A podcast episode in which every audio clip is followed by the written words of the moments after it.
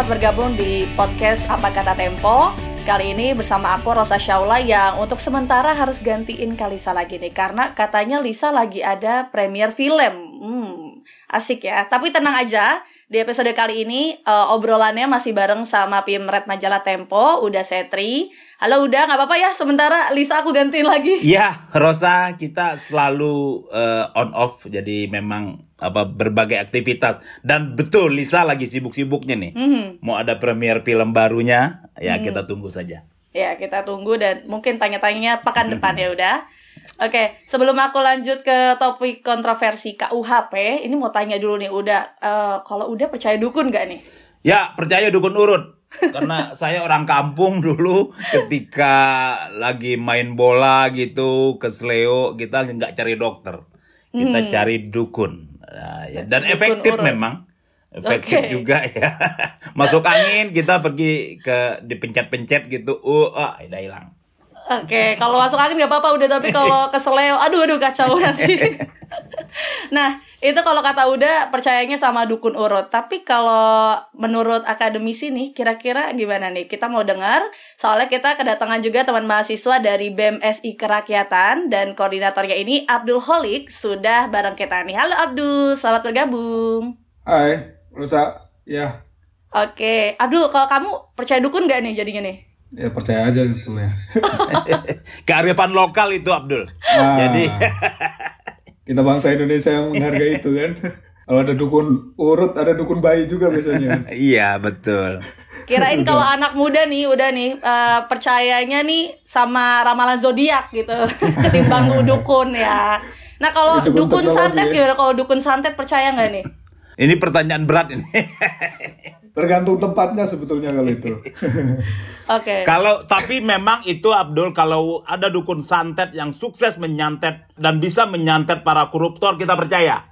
Waduh. Ah, sepakat. Para Sepakat koruptor, pimpinan zalim itu layak disantet. Ah, tapi tapi kalau yang lain-lain kita nggak percaya. Dia harus buktikan dulu. Oke oke. Ini daripada podcast saya berubah jadi podcast mistis, kita cukupkan dulu bahas dunia perdukunan ini ya. Meski nggak dipungkiri eh, soal dukun ini soalnya dibahas juga nih di KUHP nih di aturan KUHP nih.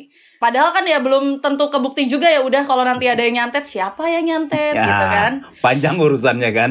Panjang urusannya dan masih banyak nih pasal-pasal kontroversial lain yang bisa dibahas. Kali ini kita mau bahas editorial Tempo soal KUHP karena DPR tetap mengesahkan aturan ini meski sejumlah pihak menilai banyak pasal-pasal kontroversialnya. Nah, di dalam editorial yang berjudul Kitab Undang-Undang Legasi Jokowi, ada satu lain nih udah eh, Tempo menyebut aturan ini akan dipakai aparat memidanakan orang, terutama yang berbeda pandangan politik. Kok Tempo punya pandangan seperti itu udah? Emangnya dalam gambaran yang lebih luas, emangnya KUHP yang baru ini eh, semenakutkan itu ya udah bagi kebebasan publik? Ya, KUHP itu kan menjadi isu yang bet- sebetulnya suatu paket. Kalau teman-teman masih ingat ya, eh, Rosa masih ingat dulu. Apa itu? Ada tiga undang-undang yang ingin digolkan dalam waktu bersamaan. Satu apa? Omnibus Law. Yang kedua, revisi Undang-Undang KPK. Yang ketiga, KUHP. Oke.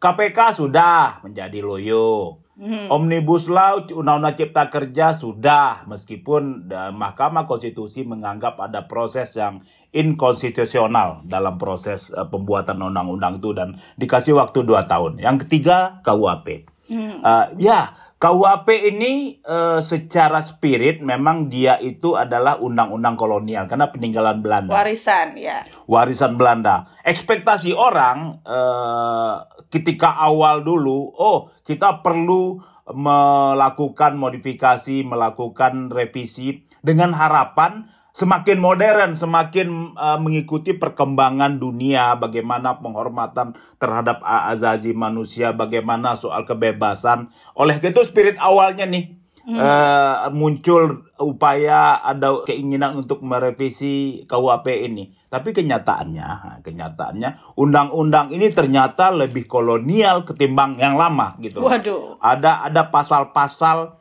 yang ya nggak mutu lah intinya. Jadi ketika orang berpandangan dukun, bayangkan masa undang-undang mengatur dukun, mengatur soal menghambat kebebasan kebebasan ber, berpendapat, kebebasan pers dan lain-lain. Padahal ini adalah suatu yang kita perjuangkan ketika bebas dulu dari uh, Orde Baru menjadi Orde Reformasi. Ya. Ketika ada gerakan mahasiswa waktu itu meningkatkan derajat uh, kelompok sipil karena dulu dominasi militer.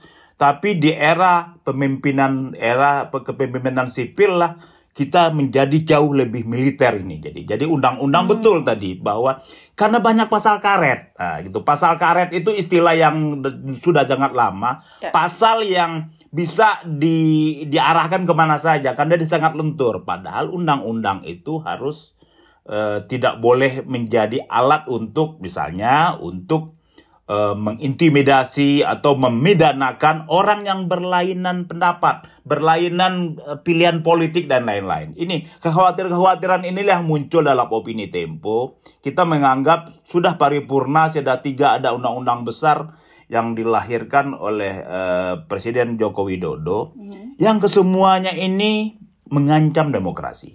Begitu, Rosa. Oke. Nah, kalau Abdul gimana? Teman-teman mahasiswa apakah juga menganggap ini mengkhawatirkan?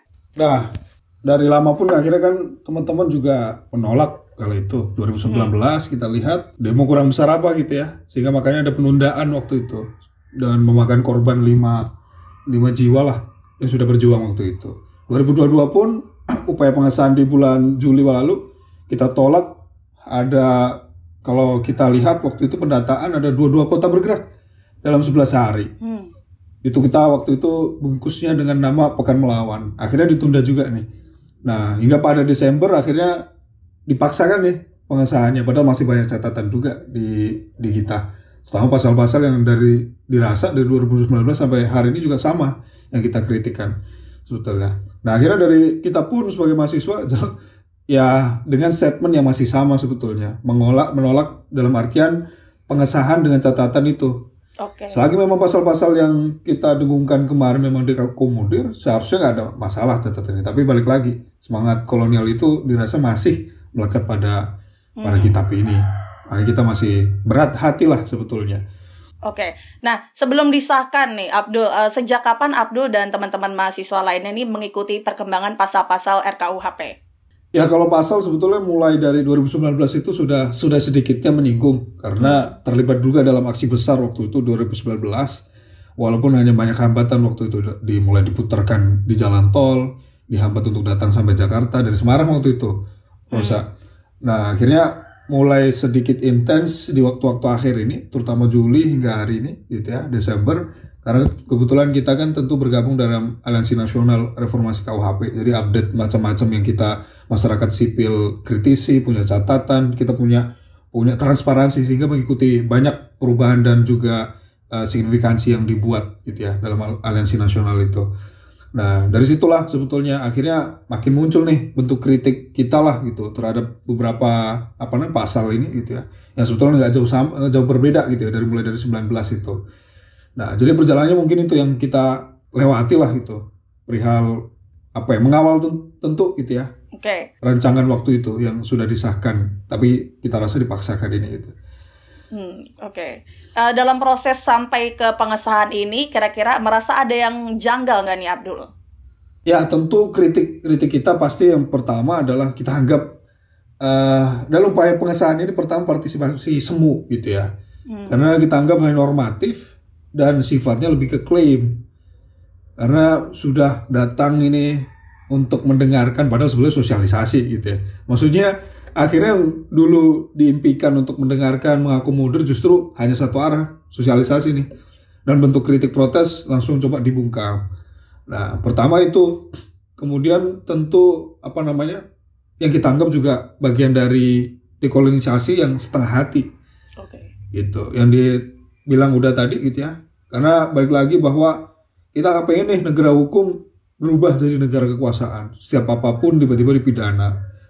Contoh aja pasal misalkan pemberitahuan untuk unjuk rasa dulu hanya dibubarkan, tapi akhirnya akhirnya menjadi bentuk uh, delik yang bisa dipidana kan. Hmm. Nah, contoh aja itu. Akhirnya kita anggap apa ya narasi dekolonialisasi ini memang masih setengah hati lah gitu. Ya, Rosa, uh, menambahkan sebetul Abdul. Jadi apa sih yang masalah uh, tiga undang-undang yang yang kita anggap sebagai uh, legacy Jokowi ya? Satu undang-undang uh, KPK, yang kedua uh, omnibus law undang cipta kerja dan terakhir undang uh, undang-undang KUHP ini. Jadi partisipasi publik. Jadi betul sangat apa? Jadi dikumpulkan, dikumpulkan tapi nggak ditampung.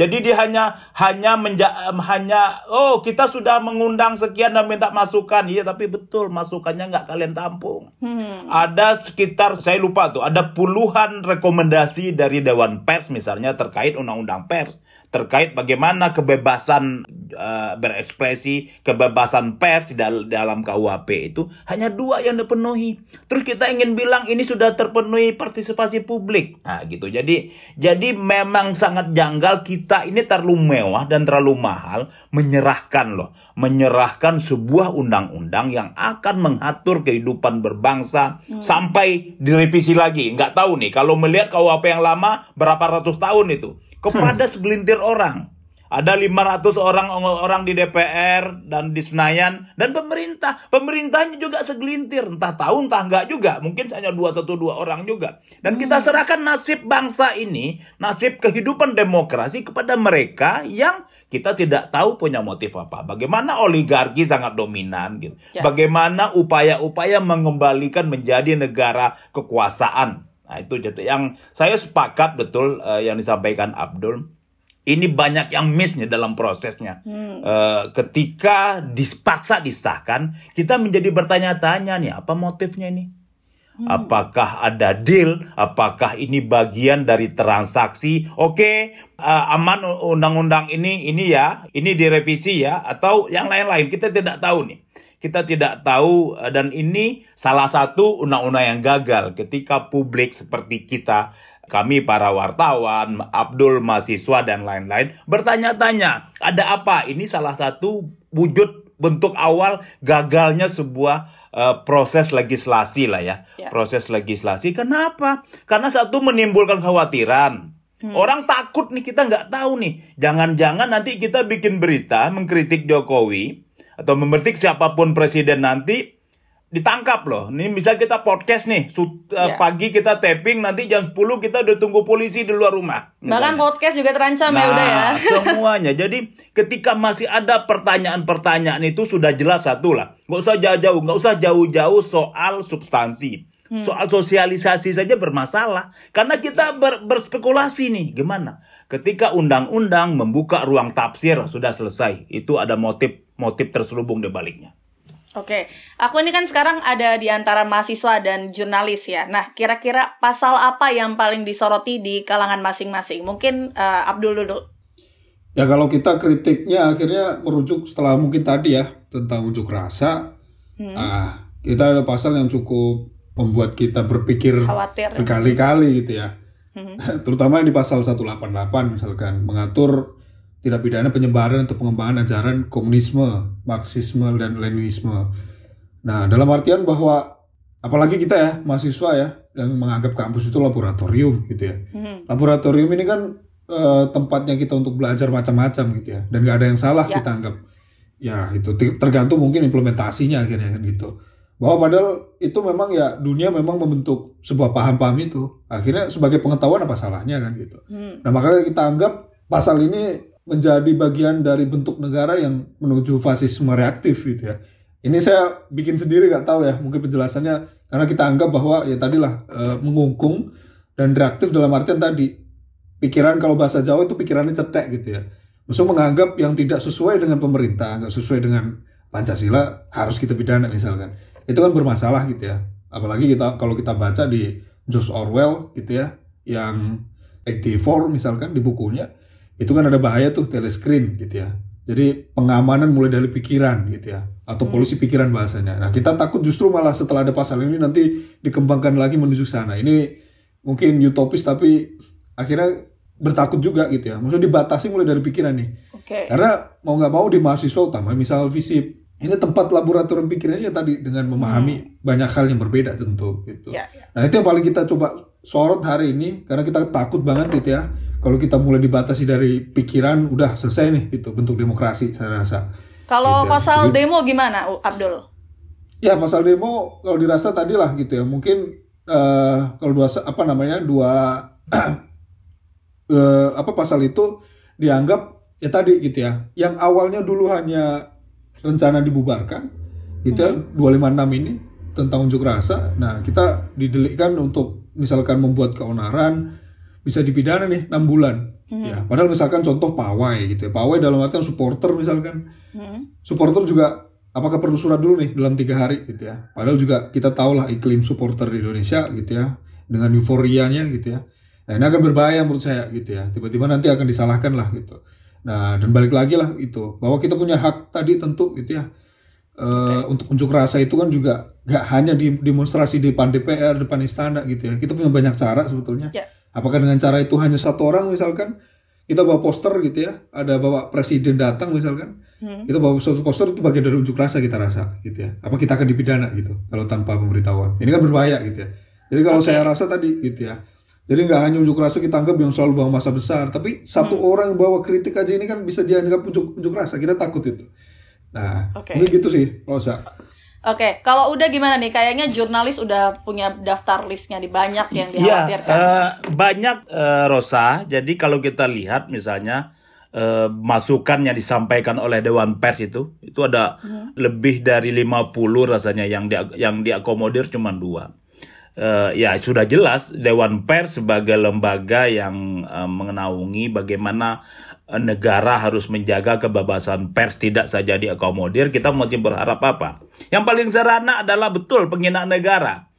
Kita jalan terus kita menulis ada aksi mahasiswa Abdul dan kawan-kawan mengkritik DPR sebagai lembaga yang tidak uh, mewakili atau mencerminkan misalnya aspirasi rakyat ditulis oleh wartawan kami gitu misalnya. Besok ya. ditangkap penjara itu Hmm. Nah, uh, dan dan menyebarkan berita bohong. Berita bohong itu betul. Jadi gini loh. Pers, jurnalistik itu sudah ada undang-undang pers. Dulu ya. ketika KUHP-nya masih ada yang lama itu, itu masih ada upaya-upaya untuk menyeret Misalnya dengan mengaitkan pencemaran nama baik, perbuatan tidak menyenangkan itu pun mengganggu loh, mengganggu uh, meng, itu kita anggap pengekangan nih. Jadi hmm. kriminalisasi pers karena memakai eh, undang-undang pidana untuk meng menghambat kebebasan pers. Sekarang undang-undang yang baru malah mendetilkan menyebarkan berita yang diketahui diduga bohong. Ini hmm. betul memang kita juga tidak tidak wartawan juga tidak boleh menyebarkan berita bohong, tapi sudah ada undang-undang pers sudah yeah. ada dewan pers dan lain-lain gitu. Tapi kalau dia terlalu jauh mengatur, ya sudah. Apalagi kalau uh, apa apalagi yang mau kita bilang kalau ini undang-undang memang untuk mengekang. Mengekang, ya. Nah gitu. Jadi jadi banyak hal lagi ya.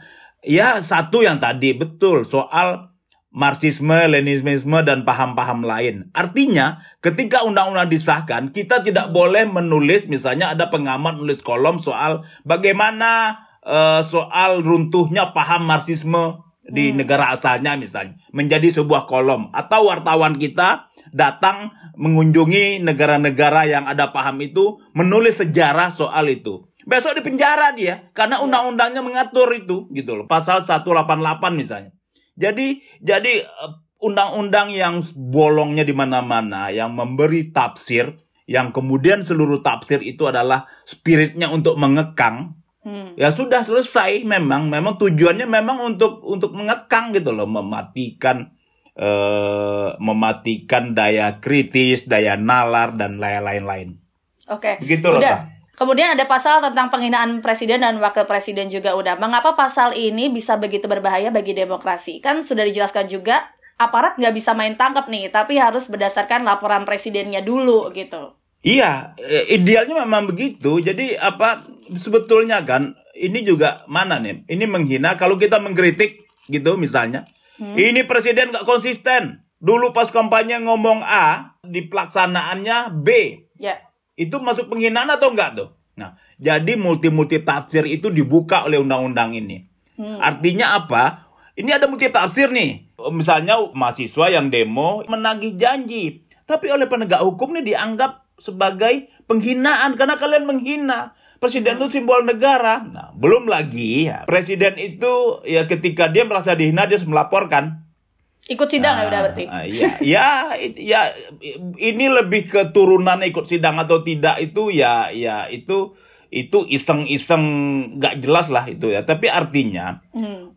Pasal ini bisa menjadi eh, menjadi badik, menjadi godam untuk menekan siapa pun yang mengingatkan presiden. Pak Presiden, kamu dulu pernah berjanji loh mem- memperkuat eh, lembaga eh, yang bernama KPK sebagai spirit dari reformasi untuk memerangi korupsi. Sekarang kenapa dilemahkan? Itu bisa dianggap menca- me- menghina. presiden. Nah, gitu Padahal bayangkan. mengingatkan ya. Betul, padahal tugas presiden itu sudahlah jadi orang nomor satu, fasilitas mewah, gaji besar, masa nggak boleh diingatkan gitu?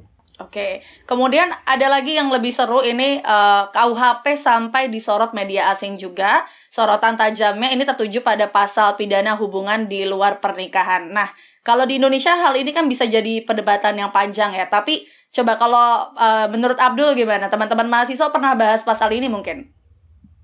Ya mungkin sedikit tapi nggak terlalu komprehensif sih sebetulnya karena Hmm. bicara balik lagi pada pasal pengekangan lagi gitu ya. Ya kalau kita ranah privat ini kan kalau apa ya eh diikut campurkan akhirnya juga jadi masalah besar gitu ya. Ya. Sebetulnya karena ketakutan kita untuk tadi lah mungkin ya bahasa udah tadi kan eh, apa ya contoh aja mengingatkan nih. Tiba-tiba nanti dipidana. Sama dengan ruang privat sebetulnya. Analoginya sebetulnya sama gitu ya. Ketakutan kita juga dijadikan bahan gitu ya. Dijadikan bahan untuk sengaja untuk apa namanya eh mempidanakan gitu ya nah balik lagi kalau memang perdebatannya panjang ya kalau di Indonesia kita hidup dengan kultural dengan moral misalkan Ya. tapi bagi saya balik lagi gitu ya perihal ranah privat ini kan hak untuk pribadi dan juga asasi lah gitu ya Nah, memang Ya. alangkah baiknya betul gitu ya bahwa itu memang tidak bagian dari urusan negara gitu ya Oke, karena jadi tadi lah tidak mulai dari diatur. ya? pikiran Hmm. betul mulai dari pikiran kita diatur mulai dari ranah privat diatur gitu ya mulai pekritik juga diatur ya apakah kita akan jadi anak bangsa yang terkungkung nanti gitu ya Hmm. nah ketakutan kan akhirnya kan eh, secara kompleks nanti di- kita hubungkan nih nyatu semua nih kita memang semuanya dilarang gitu kan Hmm. Abdul pernah bikin meme tentang presiden mungkin?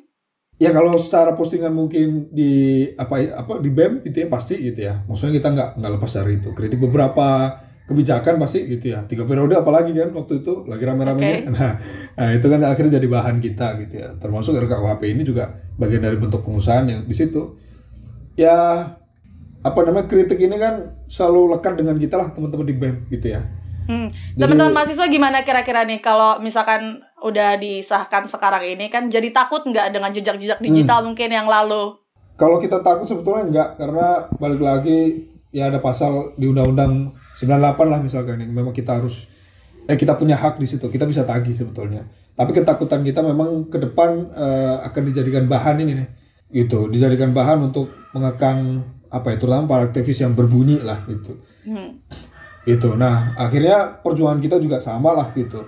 Eh untuk menyalurkan kembali gitu ya teman-teman utamanya di wilayah gitu untuk meneriakan yang sama gitu ya.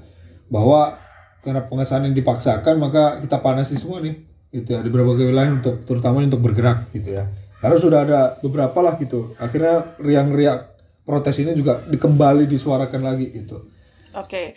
Ini mau lanjut ke udah gimana udah tadi yang eh, ranah privat tadi nih. Apakah perlu diatur juga nih dalam KUHP? Ya, eh, spa- ranah privat itu biarlah urusan kita dengan diri kita. Ranah privat itu satu beragama misalnya biar urusan kita dengan Tuhan gitu. Jadi nggak usah nggak ada kewenangan negara untuk ikut campur eh urusan moral segala macam itu biar kita kita pertanggungjawabkan kepada sang pemilik pemilik alam semesta ini. Nggak usah kita. Negara hanya yang terkait dengan kehidupan bernegara. Betul. Bayangkanlah eh misalnya paling sederhana gitu saya lagi jalan sama istri saya ke daerah ke Lombok gitu misal lupa bawa surat nikah. Terus harus sewa dua kamar. Jadi jadi jadi memang ini ya ketika wilayah privat diatur gitu, diatur jadi kacau balau. Tapi ada yang menarik. Jadi dalam konteks bagaimana pandangan, bagaimana sentimen yang muncul dari negara-negara luar terhadap undang-undang baru ini, undang-undang undang-undang KUHP baru ini. Ternyata yang muncul itu adalah dari dari lembaga-lembaga ekonomi loh. Bagaimana IMF, bagaimana dan World Bank dan lain-lain menganggap ini malah mengganggu kegiatan investasi. Iya, gitu loh. untuk Jadi jadi ya udah. betul. Jadi kerasanya nih di luar prediksi kan kita tahu Pak Jokowi dan para anak buahnya selalu mengedepankan ekonomi ekonomi di atas segala-galanya gitu loh. Ya. Jadi inilah yang eh, sebetul juga menjadi spirit bagaimana Undang-Undang Cipta Kerja itu dibuat gitu dengan dengan memaksakan berbagai hal. Ternyata di luar dugaan rasanya dalam dalam bayangan kami ya. Ini oh mereka mungkin menduga nanti ini hanya lembaga-lembaga hak asasi manusia eh, atau NGO yang berteriak ini lembaga ekonomi bahwa ini undang-undang KUHP baru ini ini memberi sentimen negatif buat kegiatan ekonomi dan investasi Indonesia. Nah, kan? Nah, gitu loh. Jadi jadi komplit ini. Komplit ini eh, para eh, kelompok human right, para ekonom dan lain-lain menganggap ini negatif. Jadi ya sudah kita nikmati saja gitu loh. Jadi salah urus, salah resep semakin lengkap lah bahwa undang-undang yang dibuat dengan mengabaikan partisipasi publik itu ya begini nih sudah semakin paripurna ada tiga undang-undang yang dipaksakan ya ini yang terakhir dan ini akan dicatat sebagai warisan Presiden Jokowi. Ini sekarang kan sudah jadi undang-undang nih, tapi baru akan berlaku nanti tiga tahun lagi. Apa upaya yang perlu dilakukan untuk menghalau dampak buruknya nih? Apakah Tempo dan juga teman-teman mahasiswa mungkin punya cara untuk melawan narasi pendukung KUHP yang kontroversial, terutama eh, dukungan-dukungan dari influencer nih? Iya, saya saya dulu ya Ros. Jadi Oke. memang inilah ya. Ini kan narasinya pemerintah dan DPR ini. Ya. Kalau tidak suka, kalau kalau tidak nyaman, silahkan ke MK. Ya ampun. Jadi ada kekeliruan soal eh, dia menganggap MK itu adalah sebagian proses legislasi. Hmm. Padahal legislasi itu selesai di DPR. Artinya kalau kalian tahu ini bermasalah akan dikritik oleh eh, masyarakat sipil yang akan dipakai untuk mengatur masyarakat sipil. Kemudian mendapat kritik yang menggema dari mana di mana-mana. Kenapa disahkan? Kenapa biar disahkan dulu, ah, boleh lah kurang sana kurang sini nanti boleh dilemparkan eh, eh, bola panasnya ke MK. Jadi jadi rumus-rumus yang dan narasi yang yang keliru, Keliru, yang terus berdengung. MK, MK, MK. Nah, sudah sudah itu adalah ini kita anggaplah udahlah sudahlah eh, sudahlah nggak apa terus kalian pakai argumentasi yang yang juga tidak bermutu gitu loh. Oke, Abdul gimana Abdul? Ini juga banyak nih influencer yang eh, mendukung KUHP nih. Gimana teman-teman mahasiswa akhirnya punya narasi mungkin untuk melawan? Nah, sebetulnya kita juga waktu itu kumpulkan eh, beberapa apa namanya ya influencer yang memang inilah akhirnya kita kasih apa ya bentuk kritik juga gitu ya. Dalam artian influencer karena mereka dibayar gitu ya makanya kita akhirnya bentuk bentuk sebuah kritikan secara tajam gitu ya kepada mereka karena ya nggak tahu mereka mungkin paham atau nggak perumusan tiba-tiba bicara gitu kan. Nah ini kan juga satu pertanyaan besar lah. Makanya waktu itu kita akhirnya kumpulkan nih siapa profil-profil yang memang pendukung nih gitu ya. Dia nggak paham apa eh, masalahnya gitu ya tiba-tiba bersuara gitu ya. Padahal kita nggak tahu kan Ya. sebelum-sebelumnya apakah pernah bersuara tiba-tiba eh udah disahkan baru mulai bunyi nih. Nah satu kritik kita memang kemarin di situ gitu ya. Nah balik lagi akhirnya eh untuk mengimbangi itu banyak juga konten akhirnya yang kita memang narasi propaganda gitu ya bicara untuk ya tadi gitu ya banyak pasal yang masih bermasalah akhirnya kita ungkapkan lagi gitu dan bentuk kritik kita lah kepada ya kita anggap gimana ya tadi ya mungkin menyambung dari udah kalau MK selalu jadi tandem kita justru bertanya akhirnya kan Hmm. ini udah jadi mahkamah kekuasaan gitu ya. Kalau kita bicara trias politika kalau saya anggap udah monopolitika gitu ya. Hmm. dan mulai pemerintah DPR MK ini udah jadi satu satu gerbong yang sama gitu ya. Akhirnya kita nggak punya sus, apa stabili- stabilitas dalam arti penegakan yang secara jelas gitu ya. Nah makanya perjuangan di sana saya rasa juga anggapnya eh, akan berat gitulah gitu. Apalagi bicara kalau di adagium hukum misalkan the fruit of poisonous tree gitu ya. Jadi buah yang dihasilkan dari pohon yang beracun ya kita anggap juga produknya ini akan jadi produk Beracun. yang bermasalah tentu ya. Tentu beracun itu sih juga. Nah kita anggap juga sistemnya memang bermasalah tadi karena kolektif tadi lah.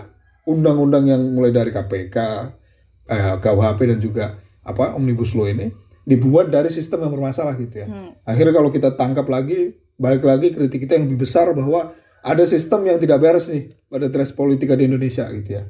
Nah makanya kita agak frustasi gitu lah untuk mengkritik dari mana berjuang dari siapa yang bisa memihak. Nah itulah gitu ya. Agak berat gitu ya. Makanya kita rasa gitu ya kesepakatan rakyat ini yang menolak pengesahan memang masih menjadi bahan bakar kita makanya kenapa kita memang masih masih terus berjuang dalam masa mungkin transisi tadi ya uh, untuk perbaikan Oke. dan perubahan pasal masih kita perjuangkan pasti gitu ya untuk terus mendengungkan Oke, bunyi-bunyi. kawal terus ya teman-teman mahasiswa. sepakat betul Tempo betul. juga kawal terus ya udah. Ya, ya itulah yang tersedia ruang kita. Itu yang bisa kita Eh, lakukan. selalu berteriak, kalian ngawur, kalian ngawur gitu. Itu itulah paling paling bisa kita lakukan. ya selagi yang penting yang penting gak dilaporkan aja ini udah Iya. Oke, demikian dulu apa kata Tempo kali ini yang eh, kita bahas tadi dari sisi menakutkan dan meresahkannya eh, KUHP barengan sama Uda dan juga Abdul. Terima kasih Abdul sudah ngobrol Ya. dengan kita di apa kata Tempo. Semoga sukses terus teman-teman. Eh, sehat-sehat dan bagi kamu yang ingin berbagi komentar juga tentang KUHP ini bisa tulis di comment section Spotify atau DM Instagram ya. Kita jumpa lagi eh, pekan depan mungkin sama Uda dan Lisa. Sampai jumpa.